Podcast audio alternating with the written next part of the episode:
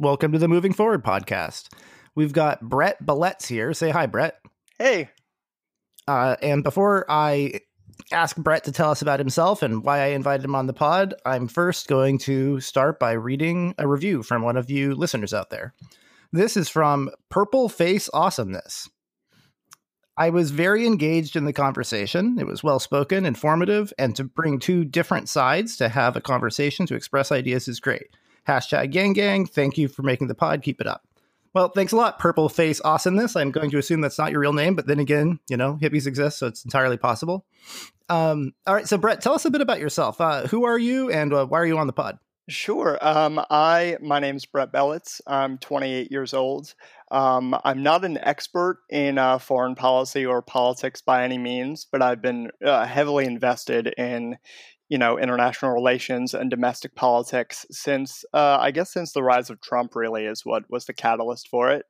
Um, but my sort of educational background is in literature and English, so it's been kind of a departure from my, you know.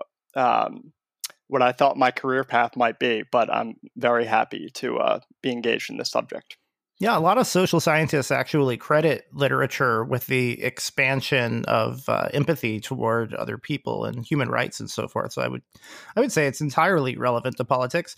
Everybody is an expert in politics. Is kind of the way I think about it. They're not all experts at like the game of politics, but when it comes to the with the kind of expertise it takes to talk about your opinion about politics, you know, faith in democracy is essentially the idea that all of our opinions matter. Um, and some of us are more informed and more reasonable than others, but the only way to fix that problem is through conversation. So shutting people out isn't isn't the way forward. Although you know some conversations aren't productive, and you you, you can't talk to everybody, so you have to be selective. So I, I asked Brett to come on because um, I know from uh, interacting with him on Twitter that he is uh, a guy I could have a productive conversation with. We're going to talk about fascist creep. Can you uh, start by maybe defining that concept for us, Brett? so I'm I I do use that term occasionally, and I do think that that is an accurate description of, of what I see happening. And that term was coined by uh, Alexander Reed Ross, who is an anti fascist activist who wrote a book, I think in 2017, it was published, called Against the Fascist Creep. And it was basically his thesis is how is about how fascism is essentially a convergence between the very far left and the very far right.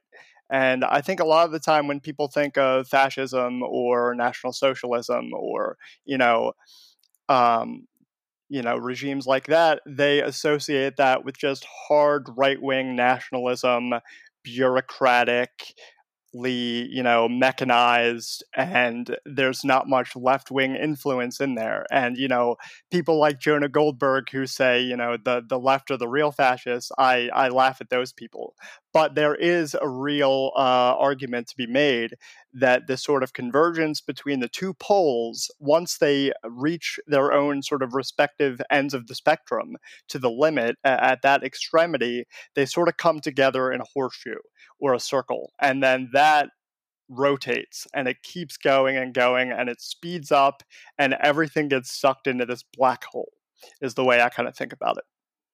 Yeah, um, I'm very sympathetic to the horseshoe theory. I think the way I think about political models is that they all they're all flawed, um, but they also all have purposes. They, you know, um, so I think left right, for example, is a very simplistic model. In a lot of ways, it oversimplifies the complexity of politics. Right? Um, you know what what it just kind of turning everything into a binary, or or maybe including a center um, but then that also has this tendency to kind of then that's why this idea that centrists are just milk toast people who have no real values comes from too. Is from yes. misunderstanding that. And then you know you got the horseshoe, which of course extremists don't like that model because it paints them in a bad light. But I do think there is something to that idea. Um, and then you have the political axis, which I think is interesting theoretically, but I, part of the problem is there are a lot of ideas that you can describe in theory that don't work in practice. Like, not only do they not work, but they're literally impossible to even do. Yeah, whether they work or not. Yes. Um, and so you know, the philosopher in me likes that because um, I study the liberal arts too. Uh, you know, that's that. You know where I'm coming from, mm-hmm. but the philosopher me likes the fact that you can you can place stuff onto an axis um, that's just theoretical, but you know then the, the, the, limitation on that model is people get confused and and they start focusing on you know utopian ideas that are never going to happen um, and and so that's the downside of that model um, yeah, I, yeah. I, actually we we created one for our podcast that we uh, model that we called the real divide, which is okay. a circle. Um, and it's not a circle in the sense of just like the horseshoes, the ends of the horseshoe, like mm. connecting at the bottom. Um, it's more like the top half of the circle is liberalism. The bottom half of the circle is all illiberal ideologies. And then we place um, progressive and conservative on the left and right um, top of the circle. Okay. The idea being that actual progress requires working with conservatives because you can't you can't you know bring about progress by throwing out the bathwater. You know a lot of times people change things thinking it's going to lead to progress and it actually leads to regress right? Right. So you need like the conservative side to balance the progressive side in a liberal democracy. And so kind of everything that's constitutionally permitted under a liberal democracy fits within the top half of that circle. And then the bottom half of the circle you have radicals on the on the left and uh, regressives on the right. Um, and those are just examples of what happens when you give up on the liberal part of the equation. And as we know, democracies are not stable when you give up on liberalism. So that's where we're coming from with that model. I feel like that kind of ties into this fascist creep idea a bit. Yeah. And just something else to say on that. I, I think. It, it sounds like a kind of esoteric, like uh, super theoretical conversation, but I do think that, like, there is we need to view left and right as platforms not necessarily as as symbols that contain a certain ideology because um you know I, I see things on the left that i also see from say richard spencer or Tulsi Gabbard, who is on the left. And there's this sort of mutual agreement on certain things that are not progressive whatsoever. But yeah, t- t- Tucker Carlson seems to be arguing for what you might call like uh, socialism for white people. yeah, I would call it national socialism. Something you might you might you might say that. But yeah, and and and and there's a lot of like uh, if you think about um, people like uh, Glenn Greenwald, who go on uh, Tucker all the time now to talk about how Biden hates Iran and the Russia Russia Gate is a hoax uh, used to demonize, you know, uh, people who are afraid of the security state. There's this. Um, I actually wrote an article about this phenomenon called the Querfront, which is uh, sort of an offshoot of the fascist creep, where uh, this it was coined by I think Jeremy Cliffe, I think was the journalist who I saw say it, and it's um, that the left and the right are basically agreed on these principles which are, let's say, anti uh, globalism, they say, which is like uh, communitarianism versus uh, sort of liberal internationalism. And then there's yeah, yeah, it's a collectivism versus individualism, which is an aspect that the traditional left-right spectrum totally overlooks. Definitely, and and it's it's it's not really synonymous with the so-called authoritarian libertarian axis either. I agree. But, yeah, so so but you know the the problem that people like you and I run into is most political scientists disagree with us. Um, and I I actually ask myself, like, to what extent do they really disagree, or is the fact that they describe that they most political scientists tend to place the Nazis on the far right, for example, is that really more of just a a symptom of the fact that that left right spectrum is a little bit oversimplified oversimplified you know what i mean like yes. do they really disagree because like when you when you talk about it in practice the the historical nature of it the the national German National Socialist Workers Party. Like they they were demanding that you know you abolish private capital. Basically, they were extremely right. hostile to capitalism. They were extremely hostile to banking in particular. Right. Mm-hmm. Um, and you know the the left right spectrum i guess like that that most political scientists are using is kind of going back to that french revolution thing about being pro hierarchy or anti hierarchy. And so obviously in that sense, you know, the the Nazis would be right wing. Um, but if you're coming at it from the perspective of, you know, a liberal who is pro capitalism and pro human rights, it's pretty easy to see how both Stalinism and Hitlerism are extremely hostile to capitalism and individual liberty, which are ideas that you know a lot of people consider to be in the the right wing tradition in the United States and even in liberal democracies in other places like in Europe. You know, they'll they'll outright tell you liberalism is right wing there. So. Yep help me help me figure this out. Like, are are we crazy, or is the system, or is, or is left right just too oversimplified, and that's the problem? So, I think if someone were to ask me, like, is was the Nazi regime right wing? I would say categorically yes. Uh, the thing that that that worries me is when I see people who present themselves as left wing, and when enough people are saying this in unison and saying we represent the left and they're parroting alt-right ideas about foreign policy let's say or even domestic policy these days um, I do think that the the spectrum uh, of a clear cut left and right is kind of muddled, and I, I do think we see that they're not really that opposed historically when we look at like Molotov Ribbentrop in 1941, I think it was, when, you know, Stalinists and the Nazis came together to destroy Poland to initiate the Holocaust.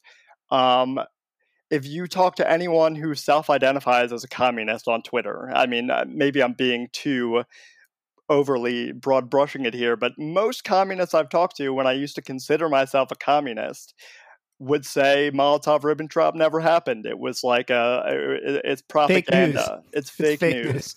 and you know that was one of the signs where I was like, all right, what's going on here?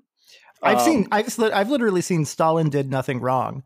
Uh, but you yep. know, to, to, to right, but I mean, again, that's that's like an alt right Nazi saying the Holocaust didn't happen, mm-hmm. right? Or or, or Holodomor, or or even worse, like uh, yeah, yes, it happened, but we should do it again, which exactly. I've seen, right? And and there are people who say that about Stalinism. They'll say like, oh yeah, he totally did the gulags, and I just can't wait to throw you in one, mm-hmm. right? Exactly. So, I guess part of the issue for me is I tend to think of the left right spectrum along economic lines because I'm a, an economic conservative and a foreign policy conservative. Mm-hmm. I'm a, maybe a little socially conservative by the modern standards because I think some of the identity politics stuff is going way too far, mm-hmm. especially when it takes that weird postmodern bend. Yeah, I want to um, talk about that. Right, great. Let's do it. Absolutely. But you know, um, that's the reason I see the spectrum that way, right? But if I if I'm a Trump voter who who who if it weren't for the fact that I'm racist and sexist and homophobic, I probably would be voting for a socialist. I think mm-hmm. that's true about a lot of Trump voters. So yes. does it really make sense to call a movement made up of working class labor reactionaries who oppose free trade capitalism right wing? I mean, maybe. Not not the way I think about it. Right. Yeah, I, I, think there's definitely some blurring that kind of muddies the waters in, in terms of using this model as as a, a definitive you know format. Yeah, and, and it's true. I mean, Nazi, Nazism was it did it, but they didn't describe themselves as right wing or left wing. They rejected the left right idea, right? Mm-hmm.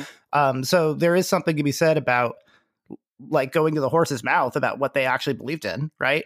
They mm-hmm. rejected the left right idea, and they they they seemed to uh, yeah they were opposed to communism, but they were also opposed to capitalism. Um, yep. and and so you know like it, I mean, Stalinism and Leninism fought each other too. Does that, you know, I, I, don't know. What does that mean exactly? It means they disagreed about some things and agreed about other things, right? Definitely. All right. So, Brett, um, you off the air, you told me that you started going, getting into thinking about this idea of fascist creep, um, and changing your political views as a consequence of what's been going on in Syria. Do you want to maybe talk about that a bit? Sure. So in 2016, um, I voted for Bernie Sanders in the primary. I definitely considered myself a socialist. One of my, you know, uh, biggest influences by far is Christopher Hitchens, and he really shaped my politics as I was a teenager. Um, and uh, Hitchens, the uh, um, British American journalist, uh, contrarian guy, right? Yes, exactly. Who, who, who, he was the leftist who famously defended the Iraq War. Yes, Yeah, exactly. yeah. interesting character. He also he also said he was he was a Marxist in his youth, and later on in life he said uh, communism communism is itself a form of fascism. fascism with a human face. Exactly. That sounds like he was onto what we're talking about here, maybe. Yes, and I think part of that part he owes a debt to George Orwell for that insight. I think he was a huge George Orwell fan. He read everything Orwell ever ever wrote, and Orwell talked about that constantly. He was one of the only voices at the time who was like, "Of course, Nazism's bad, but." This idea that you're going to establish some utopia in the Ural Mountains uh, with the Soviet regime is bullshit. So I think that was really drilled into him. But basically, I was a socialist. I was very involved in left wing Twitter, and I started seeing all of these heinous posts about Syria, uh, denying war crimes, saying that children were CIA agents, um, retweeting some alt right accounts. And it really turned me off of the left. And I joined a group with a bunch of Syrians and a bunch of analysts who study the region. And I started learning about where all this conspiracism comes from and who's pushing it and that just uh, you know that ended my relationship with the left. I consider myself a sort of boilerplate liberal now. I'm definitely a little more conservative than I was before socially, but I'm pretty much in the middle. Yeah, um, and Orwell. I mean, he was he was criticizing authoritarian communism from the left, mm-hmm. um, right? So all right. Okay. Yeah, I've I've had like a, an anarcho communist is one of the recurring guest stars of this podcast, and mm-hmm. it's always interesting talking to him about that because he he he definitely thinks that we need to bring about communism in a, a non-statist manner. But I'm always wondering what that means in practice. And for for me, you know, like okay, yeah, we can talk about for example, I have no problem with people setting up co-ops, right? Like you create a co-op and voluntarily, you know, share the the spoils of your business. I have no problem with that. Mm-hmm. It's like using the gun to force the entire world to be co-ops. That's what right. I have a problem yes. with, right? And then mowing them down with machine guns when they try to run away inevitably. Exactly. Um, and so, yeah, you know, like, to, so to be fair, there are people like my friend Chet out there who call themselves communists who don't want what we're calling communism. I'm just not persuaded that it has any real bearing in politics because anybody who is politically a communist, meaning they're voting in policies to bring about communism, by definition, that's statist, isn't it? Yeah. And, you know, lots of communists will uh, bash against the. Uh, the plague of incrementalism and how voting doesn't matter and we need uh, mutual aid and you know solidarity among the workers and that sounds nice but uh, it doesn't really do anything for me Okay. All right. Um yeah, I mean it's not even that I'm not sympathetic to some concerns on the left, but yeah, oh, I, I, I, I definitely am too. I want to talk a little bit more about the foreign policy thing, and then you said you wanted to talk about social issues. So I just want to make sure we we, we keep these things on our radar. Uh, let's sure. do foreign policy a little more. Um, like okay, so you brought up Syria.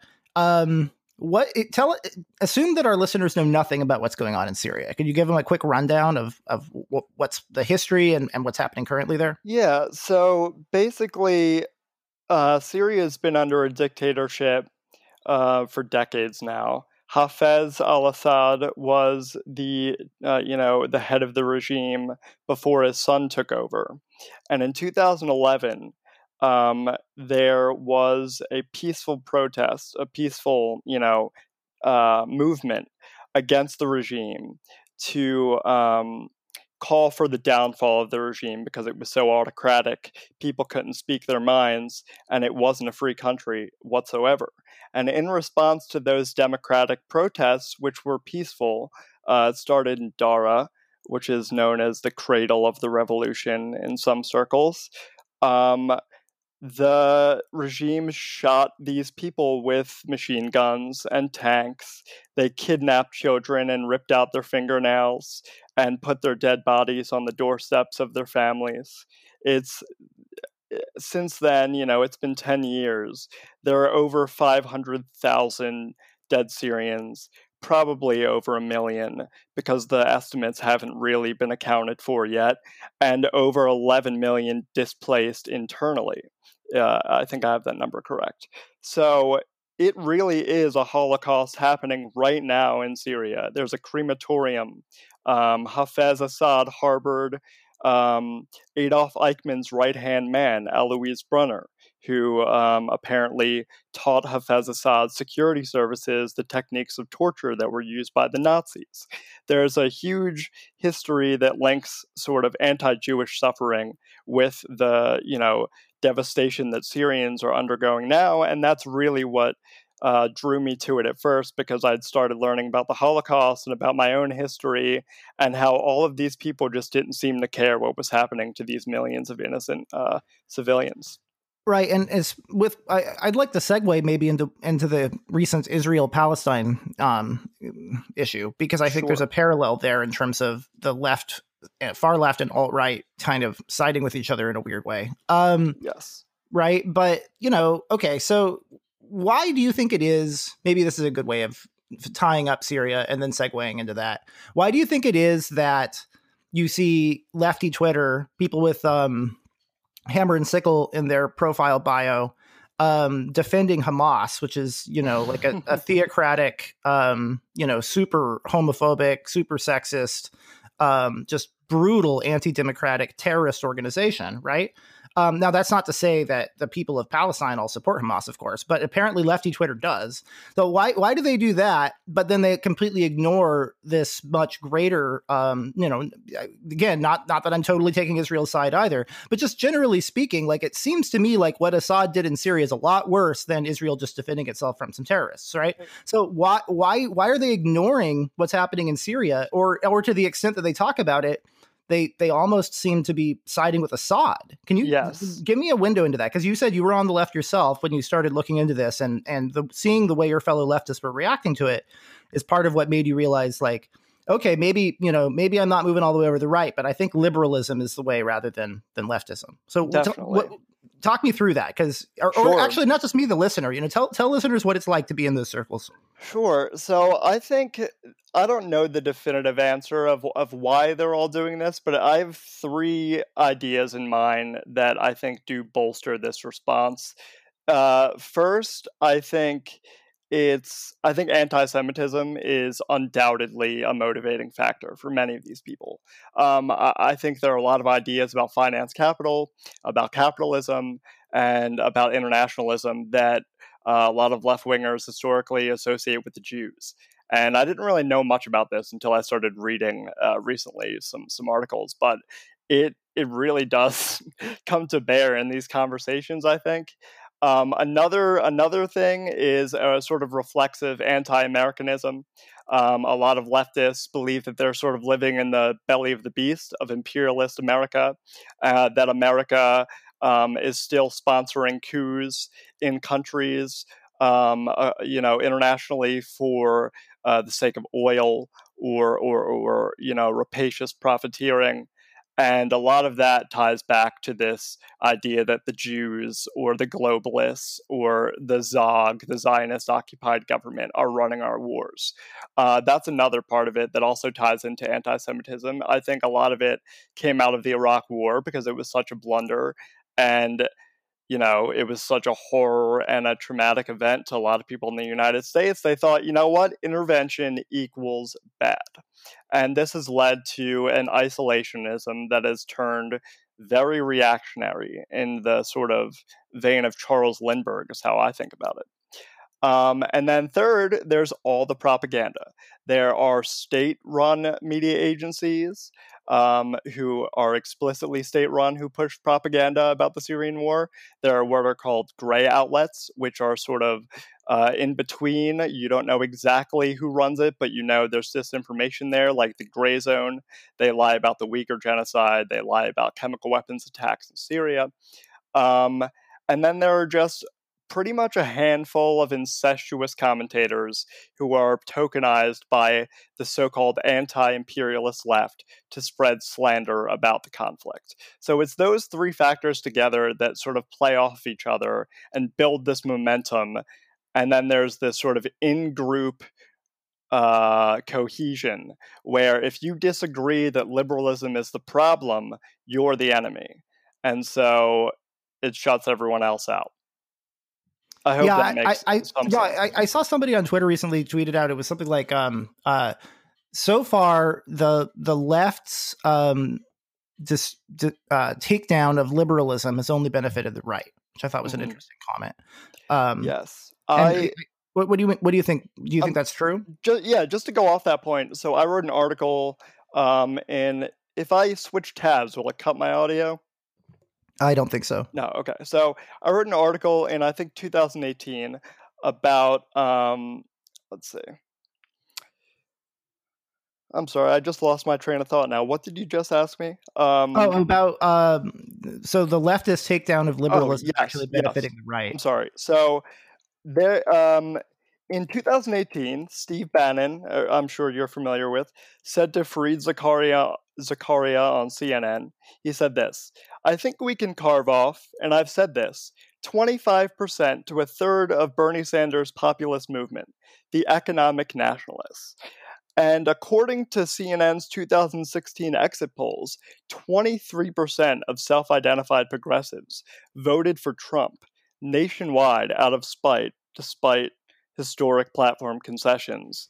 Yeah, yeah, and that's actually the reason he won. I mean, he won Yes. because I mean, despite the fact that actual right wing, like actual um, economically conservative and foreign policy conservative people, all became never Trump conservatives. Um, and you know, it used to be that college educated white voters were reliably Republican, um, and now they're not anymore, right? Mhm. Uh, so so Trump lost the suburbs, right? Like you can't you it's very very hard to win um as a Republican with just rural voters, right? You got to Right. get those suburbs, right? Um he lost the suburbs and but he you know he also managed to pick up enough of those you know progressive bernie sanders um national economic populists which uh, you might again you might call national socialism. Yeah, that's kind of what that means. Mhm. um and and that's that's that's how he won right? So yeah no i think i think you're right. I think i i was always interested in politics but the reason that i got so uh vehemently behind yang and, and to the point where i even volunteered and did this podcast is because i saw this this problem of this weird left right fascist alliance um and it was terrifying yeah, it is. It is terrifying. I mean, Steve Bannon apparently also, calls himself a Leninist. You know, he he's the brains behind the alt right, and this guy, this guy, it, you know, ec- economic populism and Yep. Leninism. Ask yourself, like, I mean, I don't know. It certainly sounds at least partially lefty to me. Exactly. And and just to demonstrate that point a little further, I don't know I don't I don't want to necessarily bash on people, but you know, some people deserve it. Like um, there's a left-wing podcaster named Kyle uh, Kulinski. And when YouTube took down some Syrian regime channels, he posted a video saying how much of an outrage this was because the uh, the U.S. is taking down you know independent voices from the region or something like that. And in the same interview, he lamented that Steve Bannon was leaving the White House because, in his words, Steve Bannon was a paleocon in the mold of Pat Buchanan. And it's a shame that we lost his influence in the White House because now it means we'll be- more interventionist in Syria. And that statement from someone who is ostensibly on the left is jarring. But if you look into the history of left wing foreign policy, I've learned that it's not something new to this movement. It's just a reflexive intolerance of internationalism. Yeah, exactly. It's a it's an intolerance of internationalism. It's a it's a it's a kind of um it's just a collectivist hostility to the liberal value of centering individual liberty. Is the way I look at it. Both Definitely. because that's that's where it comes into play in on domestic issues too. And it's important to point out liberals um, are not opposed to collectivism. It's just that they believe that collective action should happen through liberal democracy, right? Yes, so exactly. so it's supposed to be a group of individuals voluntarily working together to achieve a common goal. It's not supposed to be subsuming the individual and erasing the individual into a collective identity. Definitely. And on that on that point, uh, uh, let me know if if you'd rather talk about something else here. If I'm going on a tangent, but related to the Israel Palestine conflict, um, you know, there's been a huge increase in anti Semitism the past 11 days or so. I think I read a report that said it was a 600% increase in violent anti Semitic attacks. And uh, I'm not sure if it's the United States, it might have been the UK and the United States combined, but it's a worrying trend. And I do think that part of this, eh, uh, like you were saying about sort of collectivizing uh, people, is this idea that all Jews are white and that if we're fighting the white power structure, then we're the liberatory heroes. But that totally ignores the history of Judaism and whiteness and how there's not a single white supremacist organization in the United States, I don't think, that has warm feelings toward Jews. So I do think that part of this has to do with the support for Hamas, where they're fighting what they believe is a colonial occupier um, which which is true. There is colonialism, but both people are indigenous to the land, and it and and and there are things that come up like South Africa apartheid comparisons and things like that, and that turns to this very dangerous conspiracy theory, which paints all Jews as kind of these white super Jews who, you know, they have space lasers, they train Israeli cops, train US cops to be more brutal toward black people, or at the very far end of the spectrum, George Floyd's murder was a Mossad operation that was meant to incite chaos internationally. Th- this is the kind of thinking that scares the shit out of me. And I have not seen it mitigating in the past few days. And I, yeah. I do think that's part of why. Yeah, and and and it's a it's a problem that is a, that's coming from the grassroots. It's a it's a problem with a the mob mentality of people with low values. It's not coming from elites from on the top, right? Exactly. It's it's a it's a you know according to the the populist mythology, elites are all evil and regular people are all blameless victims who have no responsibility in history or in politics whatsoever, including voting for those very elites apparently. But there you know there's no logic to it, so what can you expect? But yeah, I, okay, my gosh, there's so much to go on there. Um, let, uh, that, let's talk about the Jews or white thing because sure. we wanted to talk about postmodern social issues, and I think that that's a nice tie-in there. Um, what do you mean by that? Because you, you, also you also mentioned that there's this association of Jews with capitalism. So when I when I hear yes. that, I think of like, you know, um, again to return to the Nazis. You know, like one of the, the they hated Jews in part because of religion. Um, mm-hmm.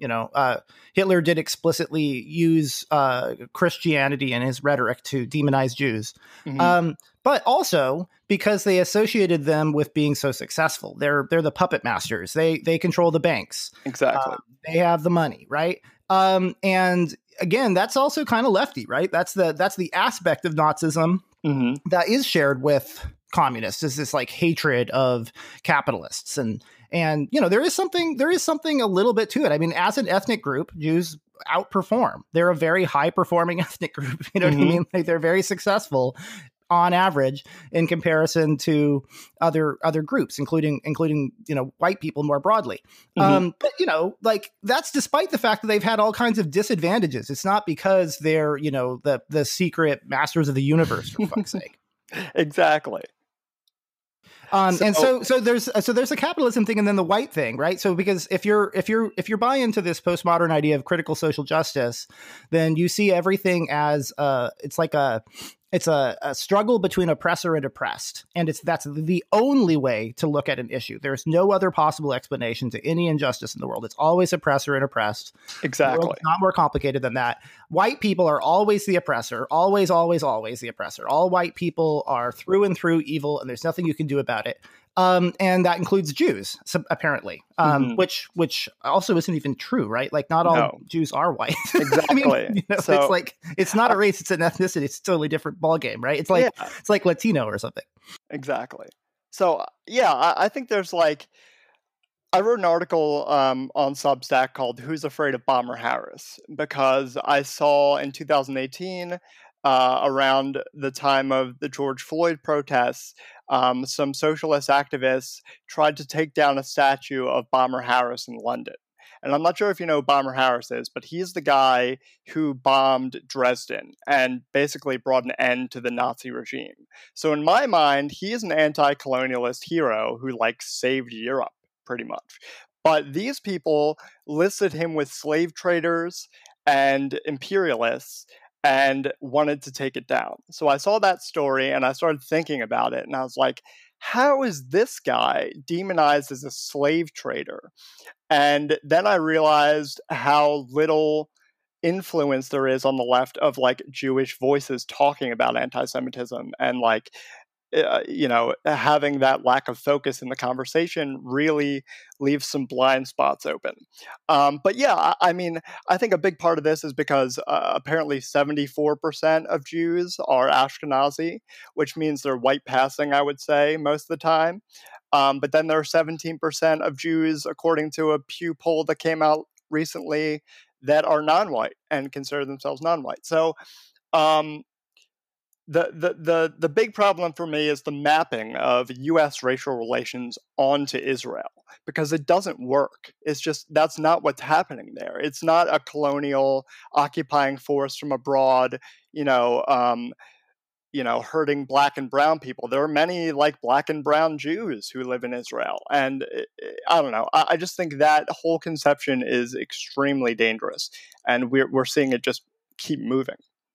Yeah, and I think you're right. There is a kind of reflexive anti-Americanism because that is kind. I mean, how else do you explain the fact that um, you know Twitter lefties and alt righties are more concerned about Israel defending itself against Hamas than they are about the the brutal Holocaust of over a million people in Syria? Right? I mean, it's like it's just exactly. no other explanation and, and other than the fact that the U.S. is allies with Israel and not Syria. That's yes. it. It's yes. that that it's that simple, isn't it? It's just exactly they just are so convinced that the evil that the United States is the great Satan, right? And I would argue, I mean, not to play into the great Satan idea, but I would argue that the United States is on the side of regime preservation for Syria and have been since Obama. But that's a whole different argument. But what, what I'm sort of what I want to sort of tie all this together because I think the sort of red rose radical left who I saw pop up in these Syria conversations are the ones dominating the conversation on Israel Palestine now. And as you said, it's not mostly the elites um, that are voicing uh, th- these you know comments. It's it's the populace, but the populists are starting to gain some influence among the Democratic Party and especially among the squad like AOC and uh, and they've pretty Omar. much taken over the Republican Party completely at this point. Yeah, I mean they're pushing out any any any Republican, even Liz Cheney, right? and and Mitt Romney. They're very you know like I mean the, the people at the absolute top of the Republican hierarchy are just they're they're being dragged down and beat bloody by a, an angry populist mob and and and and the people want this to happen to the republic or to the democratic party too Jesus. right it's ridiculous um, but I think what has helped me the most in understanding this new wave of anti Semitism, or maybe not new, but resurgent wave in the United States, is watching the Labour Party in England. If you watch anything that Corbyn had done or the way his supporters responded to his egregious anti Semitism, it's the exact same responses that you hear now in the United yeah, States. Yeah, no, Corbyn was literally spreading those conspiracy theories about Jews like being the, the super capitalist power. Yep. Yep. And about them running the slave trade and about how the, Israel maybe did 9 11 he's just and that's probably why boris johnson is in power i mean you know like exactly. He, good lord. Yes. So I, I, agree with you obviously. I think the answer is liberalism not not leftism. Um agreed. yeah uh so you know i, I just i have to say this because we're talking about pro hitler commies. Um I, I've, i saw several people on twitter re- reacting to the israel palestine situation by um, people with um, you know hammer and sickle in their bio tweeting out things like hitler was right or, one, one, one, one tweeted out uh, uh, a quote from Hitler, which I don't even know if it's a real quote or not. Maybe it is, maybe it is. I'm not sure. But supposedly Hitler said something like, um, "I would have killed all the Jews, but I left some." So that the I world would, that. yeah, so that the world would know why I did it, and that was in the context of Israel, you know, Palestinian conflict, right? And so, like, yeah. they, they, this is this is commies, left Twitter people in the U.S. or or Europe, right? Um, saying basically, you know, commies for Hitler. It's like it's like uh, it's like uh, Jews for Jesus or something. Yep. It's ridiculous. But historically, there is precedent for it, you know? Like the, the Nazis and the Stalinists did come together in pursuit of anti Semitism, basically. And so something I learned about the Holocaust, uh, I took a course, and, and, and Jesus was a Jew. Jesus was a Jew and a carpenter. Yeah, yeah. and he. Uh, so I took a course on the Holocaust, and I, I read a book by Timothy Snyder called Bloodlands. And one of his sort of groundbreaking arguments he makes is about how the Holocaust was possible because of this phenomenon that he called double occupation. And so what happened first was um, on the Eastern Front, uh, the Soviets would come and invade a territory and uh, kill all the elites and destroy the towns. And then they would leave. And then the Nazis would come. And all the people who worked with the Soviets in those local communities, once the Nazis arrived, they switched their perspective on what had happened. And they said, they said, you know what? We agree with the Nazis. The reason our country was destroyed by the Soviets was because of the Jews. And so this Nazi propaganda about Soviet uh, you know, influence being Jewish, it's the myth of Judeo Bolshevism, had come to infect the minds of these people in these local populations. So when the Nazis came, they joined them and helped kill Jews, just because the Soviets had come first, and it was easier to pin responsibility uh, for their own work with the Soviets on the Jews themselves. So there is this sort of yeah. um, symbiosis that is, I, I think, has a history to it. Yeah, it's um, sorry it's, if I'm rambling. no, no, not at all. I, I, that was not rambling at all. That was fascinating. Um, yeah, no, I, I, I think part of it is utopia, right? This if you if you believe in a utopian uh, dogmatic ideology of any kind, whether it's you know that you're going to bring about the great German race, or you know like in some kind of Wagnerian way, or mm-hmm. or or that you're you know going to bring about the workers' paradise. Um, if you really believe that the ends are so grand, right? then you can justify any means to achieve those ends. Any means, exactly. right? Including genocide, and including, you know, killing millions of people, as happened with both communism and fascism. Mm-hmm. Um, so there's this utopian um, thread that they have in common as well. And of course, you know, one of the, the, the core principles of liberalism is that utopia isn't possible. Um, yes. That, you know, the world will never be perfect, but that doesn't mean we shouldn't improve it um, that people don't all agree with each other, right? Which is how li- how liberalism differs from populism, because populism is this idea that quote the people all supposedly want the same thing, but the only reason they don't have it is because the evil elites won't let them. but you know, no, it's because the people don't agree about stuff, and that's exactly. why we have democracy. For goodness sake, right? And so the idea is, you know, you you work together, you find common ground, you you you solve problems, and then maybe the way that you go about solving that problem causes an unforeseen other problem. Then you solve another problem, you know. Mm-hmm. Um, Eh, so yeah, yeah just, and, I don't know. I mean, like, well, and, and to talk about because I, I I guess I should say something. Critical social justice, right, which we talked about, is this like oppression Olympics thing. But there is another kind of social justice, which is what used to be called social justice, and that's liberalism. Liberal right. social justice is like MLK's vision of treat people equally regardless of their skin color by the content of their character not the color of their skin right? Mm-hmm. that's the liberal approach whereas the critical social justice approach is, is is about no oh no absolutely you must divide people up by their skin color and the government should actively create policies that are racist. Right. Yeah i think there's there's sort of a, a fine line to toe where it's like on the one hand, you have to acknowledge the history of racism in this country and um, in the places where that legacy is still preserved and sustained, you know, uh, reforms need need to be made to ameliorate that. And anyone right, yeah, who, I think that would fit under the liberal social justice approach, right? Oh, okay, yeah, yeah, totally, yeah. And then there's the sort of critical theory sort of approach that uh, sort of essentializes everything. And I, I didn't really think there was a problem with that because you know people a lot of white people would say things like oh like i feel like i can't speak as a white person or whatever like i i, I never felt that like whatever like i can say what i want like if someone thinks that you know I, am I'm being racist for what I say just because I'm white. Like whatever, that's stupid. But now that this sort of a- anti-Semitism has come into the fold, it's really opened my eyes to like, oh fuck, like now we're getting thrown under the bus and we have like no power right now.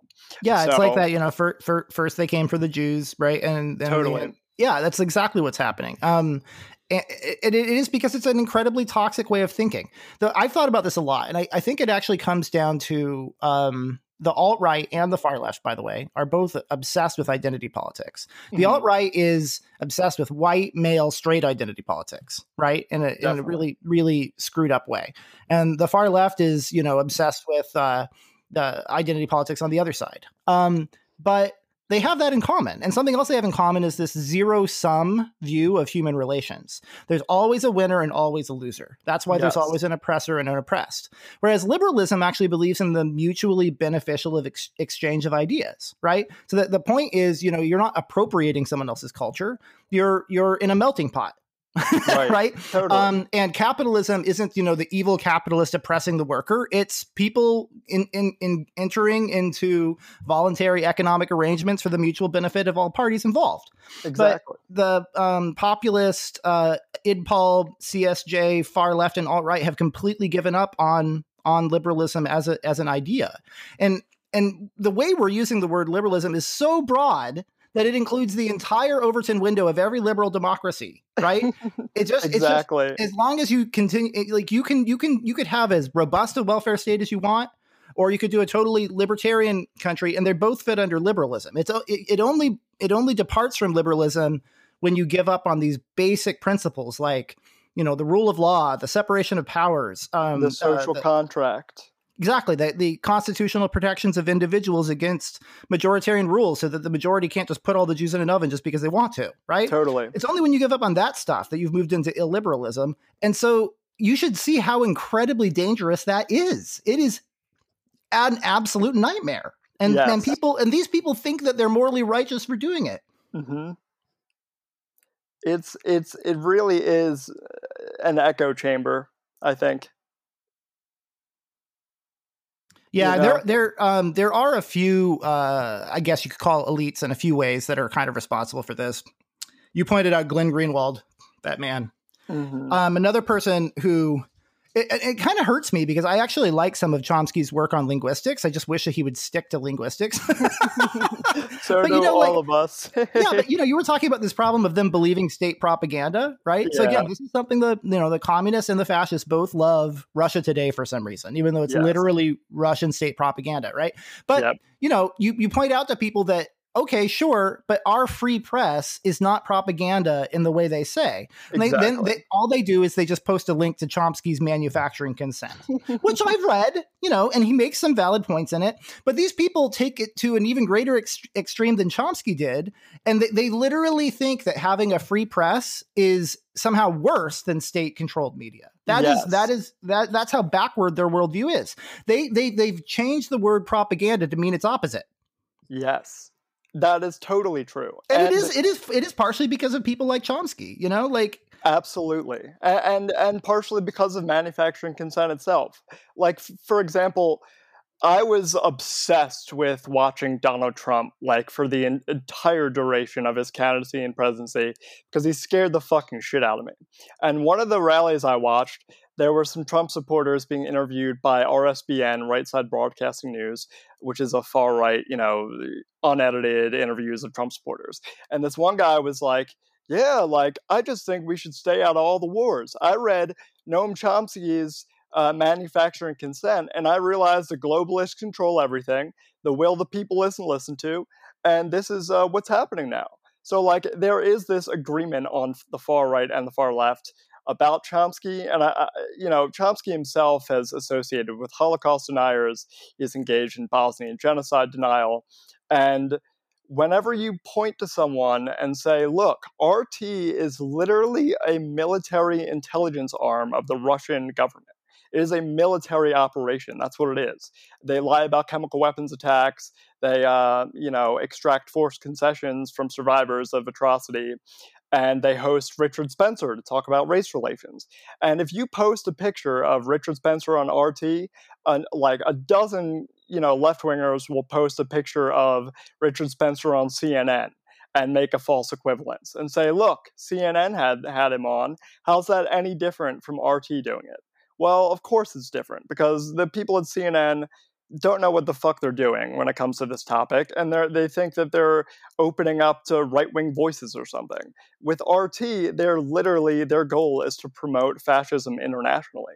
It's a huge difference between the two, but the left yeah. has just flattened the uh, differentiate. Yeah, no, conspiracies exist, right? But the the the appeal, the um, the um, I guess like spiritual, emotional appeal of conspiracy theory to people is that they it makes them feel like they have a better understanding of the world, right? And so, Absolutely. in the case of something that's complicated, like a like a free press, obviously the most likely explanation is the true explanation which is that we have a free press we have thousands of different um, big media companies out there and then tens of thousands if not hundreds of thousands at this point of small media companies especially with the internet now right? Mm-hmm. um, all competing for attention. Um, some of them are more um, responsible in their journalism than others. Um, and a lot of them are idiots. That's the real explanation for why there's a lot of lies and stupidity in the us media right? It's not because totally. of some conspiracy. Whereas in the case of rt it literally literally is top down conspiracy being yes. led by a brutal dictator. Exactly. it's it the, the difference could not be more stark, you know. Right, or or the Chi- or, or or you know in in China, um, the same thing. They, they they they they restrict which websites you can go to. Exactly. And, and it's very funny to see the supposedly anti-imperialist far left they're talk, talking talking constantly about how the U.S. is supposedly a, an imperialist power, and you know it is or isn't to a certain extent, right? But mm-hmm. like you know, working with the UN um, to secure the Universal Declaration of Human Rights and maintain maintain a presence in countries that want us there in order to protect them from people who would do them ill. Mm-hmm. Okay, yeah, you could call that imperialism, I guess. But you know, like they're completely silent about China's imperialism, which is yep. which is far, far, far worse. Exactly. And that's because and, it's because the at the at the bottom, it's anti-Americanism and anti-capitalism. That's what's driving it. They they, 100%. they is the imperialism in favor of of communism or capitalism. That's all they care about. Mm-hmm. Absolutely. And China's not even really all that communist anymore. They're like no, they're like authoritarian they're, capitalism at this point. But they absolutely. you know but I, have I've noticed um, lefties often um, and alt right people too. We're talking about the same group of people here. The more the more we talk about this, I, I, I honestly can't tell them apart half the time. Um, but you know, like people who say DPRK instead of North Korea, right? right. Yeah, you know, it's mm-hmm. it's yeah. I mean, you know, you can call yourself you can call yourself a republic in the case of China too, but it's it's not true. No, if you're not a you know an actual republic. Exactly. And, you know, eh, uh, China's committing genocide right now against a million Uyghurs, I think it is, and harvesting their organs. And instead of getting out. And it's been a colonial power in the region forever. Forever. And I, I think they're they're like in Africa now too, like doing some colonialism. Uh, I don't know much about China, but I, I think that's true. But anyway, um, what was I saying now?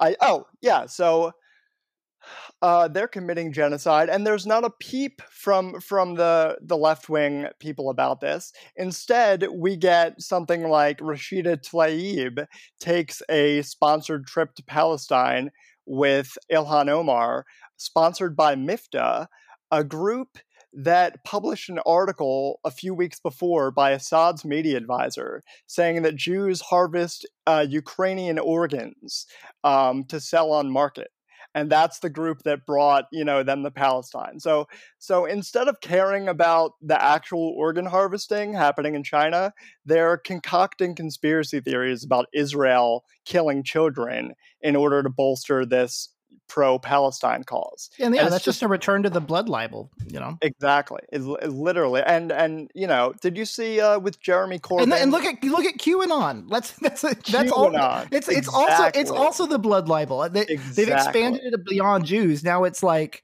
you know Hillary Clinton too, but yep. you know they're they're eating babies. I mean, it's yeah. literally just they're bringing back the old blood. school like pre World War II Jewish blood exactly. conspiracy and, and there there's more you know um, uh, comfort uh, comfortability and toleration of the QAnon movement on the left than one might expect. It's pretty scary. Um, but another example especially like, accelerationists, you know, because like you Oh, said, a lot of them voted for Trump, and part of them did it because they agreed with his uh, uh, isolationist and protectionist um, policies. But it was also because you know they they they they thought, oh great, we'll just throw a bull in the china shop of democracy, and hopefully he'll break the system because exactly. they, they they think that somehow a utopian you know paradise will come out of the ashes of of of um you know them intentionally destroying civilization.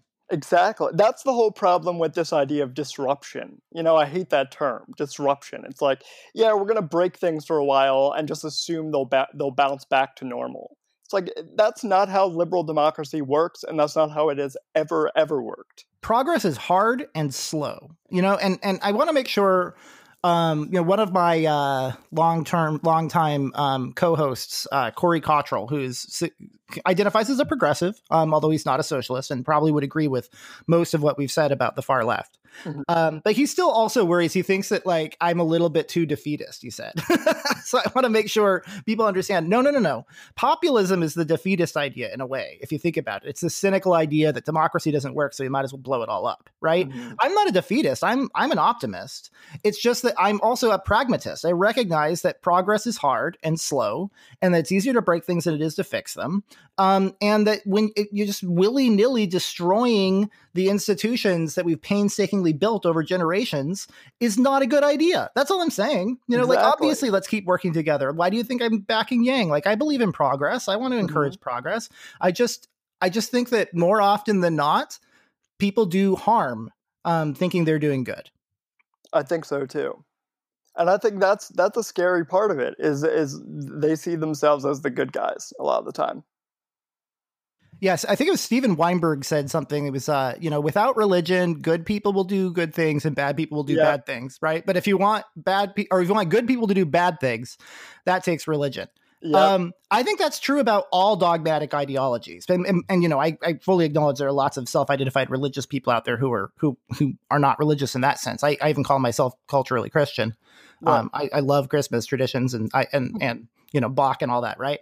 But Totally. like, yeah, you know, I mean, I, I don't have anything against um against religion per se, but that dogmatic, closed-minded thinking um is the the single best way to um to to take good inter- intentions and turn them into horrendous outcomes. Totally. And I, I think that's why I've sort of like, eh, like you were saying, I, I sort of brand myself as a pragmatist now. I, I guess I'm a liberal, but like when it comes down to it, I'm just doing the things that I think will work. Yeah, yeah, and to to do full circle on our conversation where we started out talking about how you know even though most political scientists would call um, Nazism right wing, and in many ways we agree with that, we just think left right is a little bit of an oversimplification, which by the way also most political scientists would agree with. Mhm.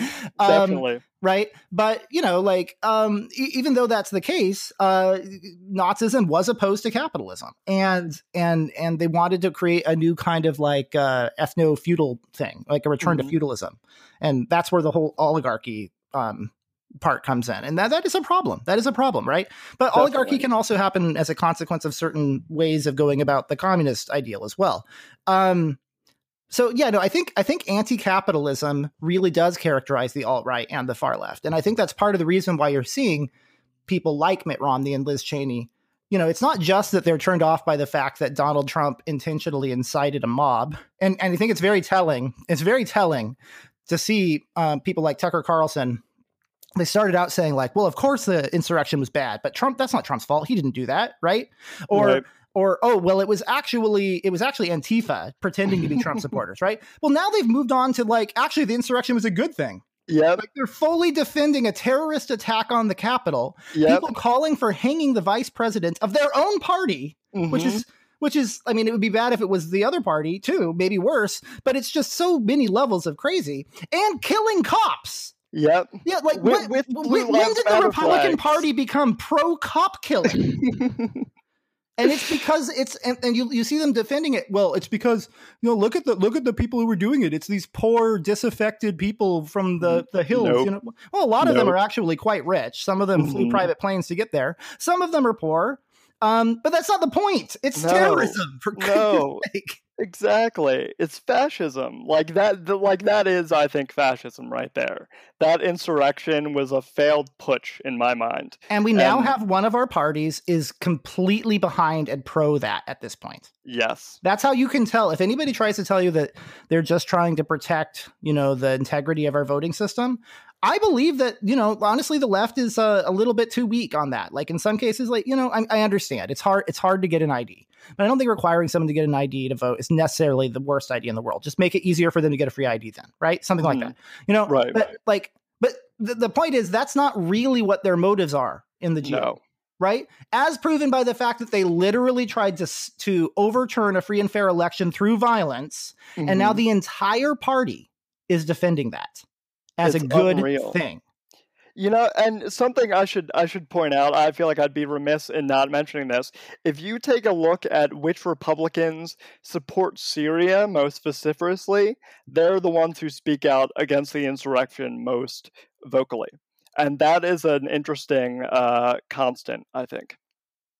I'm not sure I followed that. Could you could you say that again? So so so like uh, let's say Adam Kinzinger, right? He's in the House. I think he's on the Foreign Relations Committee. He is one of the most outspoken, um, you know, um, advocates of Syrian rights uh, in the Republican Party, and he is also one of the very few Republicans who will speak out against the insurrection. Yeah, and exactly. It's a test. Yeah, you're, you're completely right. Thank you for taking it full circle again. Right, exactly. Yes. The people who want us you know, there's a reason that America First was a slogan used by Nazi sympathizers leading up to World War II, right? Exactly. Because it's an excuse to let the bad guys win because you're secretly on their side. Period. Mm-hmm. Period. Period. Yeah. So, yeah, exactly. That the, the people in the GOP who are like, hey, you know, dictatorships are bad and genocide is bad. Oh, and also, by the way, I don't want the U.S. to turn into a dictatorship either. Right. Bingo.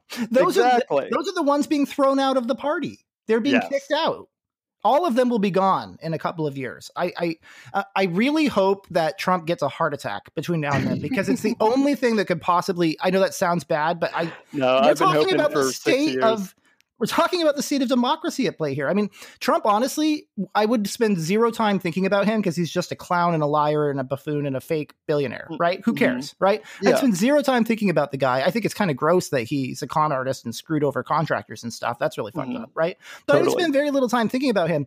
He's not the problem. His no. deranged mob is the problem because without them, he would just be a, a, a fat moron. Exactly. He wouldn't have any enablers without them and and it is important to point out via fascist creep a good chunk of them are progressive leftists. Mm-hmm. so let's um let's wrap up by saying what we don't mean by this right? Because I, I i don't want to speak for you but tell me if you agree with this or not. I'm not saying that we should you know vilify the entire political left I'm not saying that um, that all progressives are bad people. In fact, you know, like I said at the outset of this, I have a model that sees progress and conservatives within the liberal spectrum. The mm-hmm. problem, mm-hmm. what I'm saying, is a lot of people who self-identify as progressives are anything but. Um, and that whether you're on the left or the right of the spectrum, just make sure you're on the liberal top half of that circle. That's all I'm saying. Yeah, I, I think I'd agree with that too.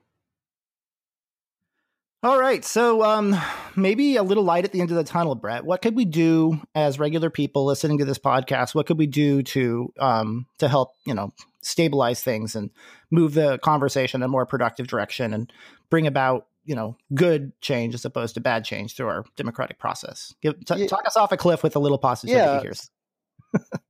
Sure. So uh, I think, I mean, I'm not the eternal optimist, but I do think that um, we need the Republican Party. We we need a party that is, you know, the opposite of the Democrats, but we just need them to be a different party. Like the Demo- the Republican Party as it exists right now, I don't think is sustainable, and I think it will lead to more authoritarianism. So I'd like to see more candidates who speak out against the insurrection and who have a you know decent head on their shoulders start to rise in the party but it's not something I'm necessarily expecting anytime soon. And then in the meantime, I think what we can do is support those liberals in the Democratic Party in this sort of internecine debate between the far left sort of squad uh, milieu and then the sort of base of the party, which is a lot of them are just uh, black Democrats who have been with the party forever. Yeah, yeah, well said. I, I, I think I, um, I think I'm in complete agreement. I've been trying to to convince. I know lots of Republicans. I've been a Republican. Um, you know, California Republicans and New York Republicans for the most part. So, you know, Mm-hmm. I'm sure Trump voters would consider that we're we, we are liberal. Frankly, Uh-huh. we're we're liberal Republicans. Totally. Um, but you know, like I, what I've been because there's talk about like starting a third party, for example, right? Oh yeah, Liz Cheney and Mitt Romney should go start a third party. You know, and Justin Amash and, and whoever else. Mm-hmm. right. Um, I think that's a, a bad idea. I think that third parties can't win um, because it's a first past the vote, first past the post system. Even if a third party was to come in, it would just replace one of the existing parties, which would be fine. That would be a welcome thing if you could replace the GOP with a different party. But let's be Definitely. honest, you know, like economically conservative and foreign policy conservative. We might be um, have outsized influence within the establishment of both parties, but we are a relatively small group of people um, within the overall electorate. So I don't think that you could create a third party based on that principle that would have any viability. I then agree. I look at the fact that the Democratic establishment is actually pretty, you know, like I don't agree 100% with them, but I didn't agree 100% with the Republicans either. I think the Democratic establishment is kind of going along the right the right path. I I I- don't like that they don't that they they they don't stand up to the far left as much as I would like, right? But here's here- here's my my um prescription. I think that never Trump Republicans um, and uh, formerly Republican leaning independents should all temporarily become Democrats. And I say become Democrats because you've got to vote in Democratic primaries. In some places, you literally have to register as a Democrat, but at a minimum, you've got to commit to voting in Democratic primaries. Mhm. And here's here's why I say this.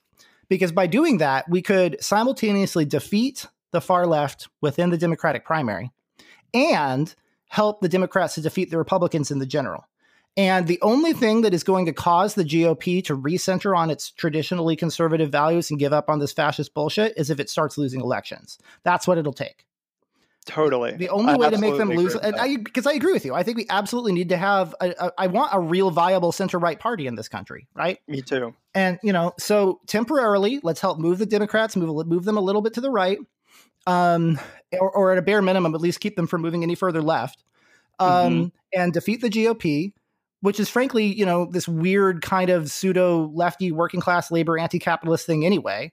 Yeah. So you know, so uh, yeah, and, and then and then the GOP will have to change, you know, and I I think the GOP would would need to um, moderate on social issues in order to start, you know, getting the votes of economic conservatives on the coast or something, right. um, because they can't be the party of capitalism if they're dependent electorally upon you know labor movement and deindustrializing flyover states. right. Totally. I absolutely agree with that. All right, Brett, I want to give you the last word before I thank a patron. So, anything you want to say? You want to tell our listeners? Uh, Andrew Yang is our gumbo. And uh, I Yeah. thank you for having me on this podcast. I thought it was a great talk. And uh, maybe we can talk again uh, sometime soon. That's that's uh that's great. Andrew Yang is our gumbo. He he he's our taco. Moving forward is our gumbo. Andrew Yang is our gumbo. It's all gumbo. It's all taco. It's all yummy.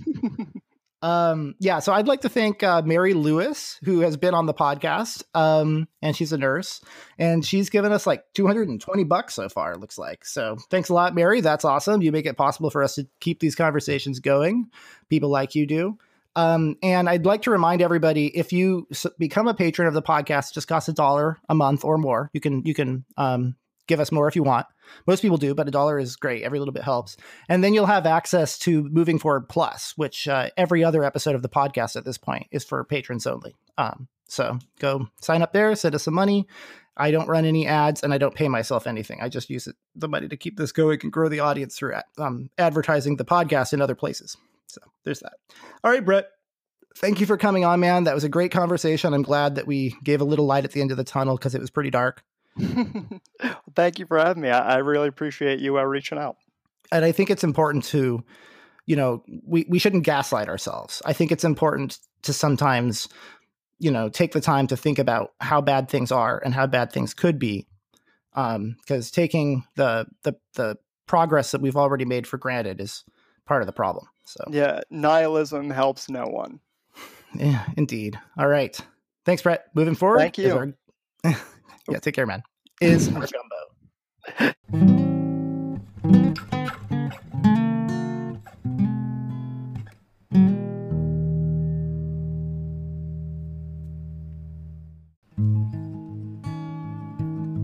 Thank you very much for listening to the Moving Forward podcast. Together, through these conversations, we are all working to ensure that the Humanity First movement keeps moving forward. If you haven't yet, please visit our website at movingforwardpod.com where you can support our Patreon. We will use those funds to advertise, to grow our audience so more people hear these important conversations. Thank you very much.